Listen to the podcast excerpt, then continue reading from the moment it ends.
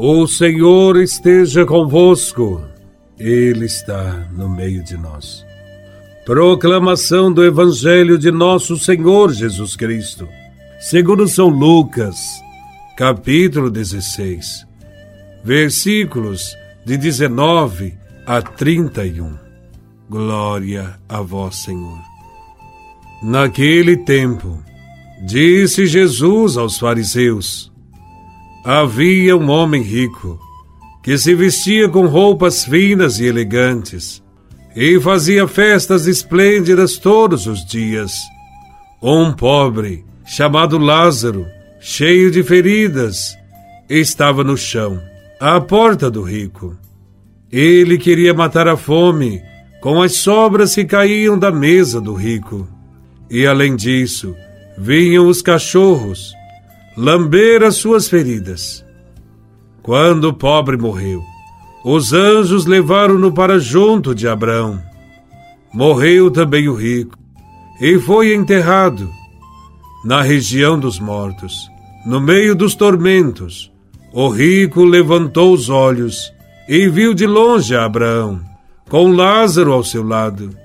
Então gritou: Pai Abraão, tem piedade de mim Manda Lázaro molhar a ponta do dedo para me refrescar a língua, porque sofro muito nestas chamas. Mas Abraão respondeu: Filho, lembra-te que tu recebeste teus bens durante a vida, e Lázaro, por sua vez, os males. Agora, porém, ele encontra aqui consolo, e tu és atormentado. E além disso, Há um grande abismo entre nós. Por mais que alguém desejasse, não poderia passar daqui para junto de vós, e nem os daí poderiam atravessar até nós. O rico insistiu: Pai, eu te suplico, manda Lázaro à casa do meu pai, porque eu tenho cinco irmãos.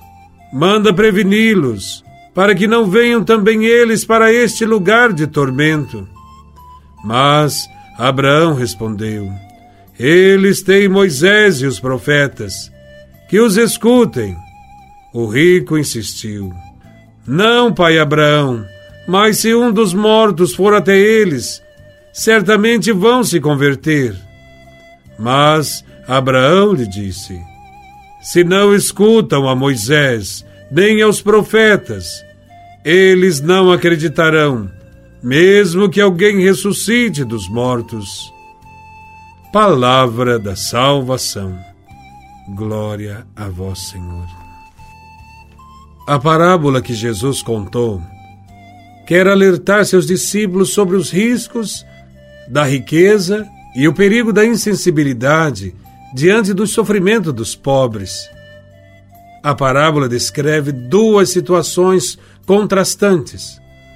De um lado, o rico que esbanja luxo, requinte nas roupas finas e elegantes e vive de banquetes diários.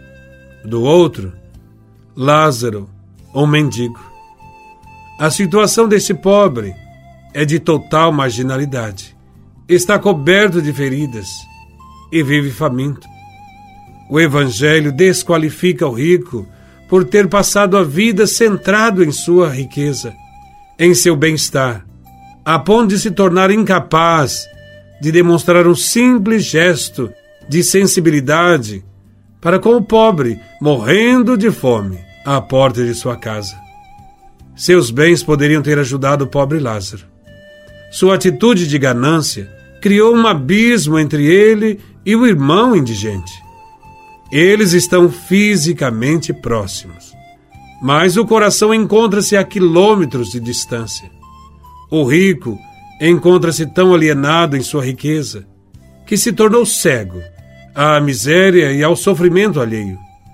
Então a morte veio sobre os dois e nivelou a ambos. Mas seus destinos são diferentes. Lázaro, que vivia ferido no corpo e na dignidade, é levado pelos anjos para junto de Abraão. O rico, que gozava a vida sem se importar com a eternidade, mergulha nos tormentos do inferno. A realidade se inverteu.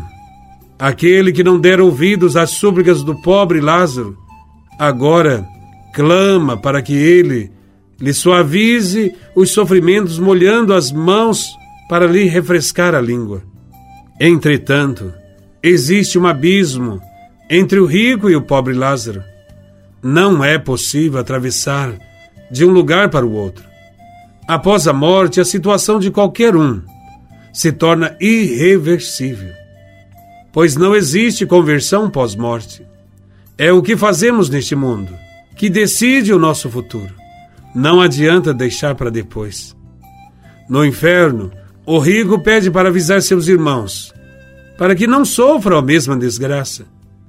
Diante desse pedido, Abraão afirma que se eles se fizerem surdos a Moisés e aos profetas, isto é, à palavra de Deus, e viverem de forma egoísta, nem mesmo a ressurreição de um morto os converterá.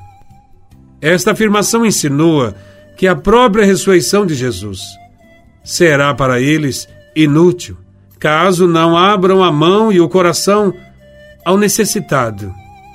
Aqueles que confiam demasiadamente nos bens deste mundo, apostando tudo nesta vida, verão que sobrará pouco ou nada para outra vida. O problema não está nas riquezas em si, mas na sua aquisição e no seu uso. Sabemos que muitos se enriquecem pelas vias da injustiça e da desonestidade. E quem se enriquece desta forma ignora os pobres. É um grande pecado.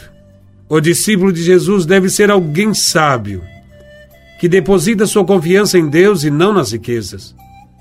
A escuta atenta da palavra é o meio privilegiado que ilumina e nos faz discernir sobre a vontade de Deus e seu projeto. Quem se distancia da palavra de Deus corre o risco de se tornar insensível e incapaz de gestos gratuitos de solidariedade. A vivência do Evangelho favorece o desapego e abre os nossos olhos às necessidades do próximo. Jesus também nos quer ensinar que o fato de existirem neste mundo ricos e pobres não é da vontade de Deus. Seu desejo é que todos tenham vida e vida em abundância.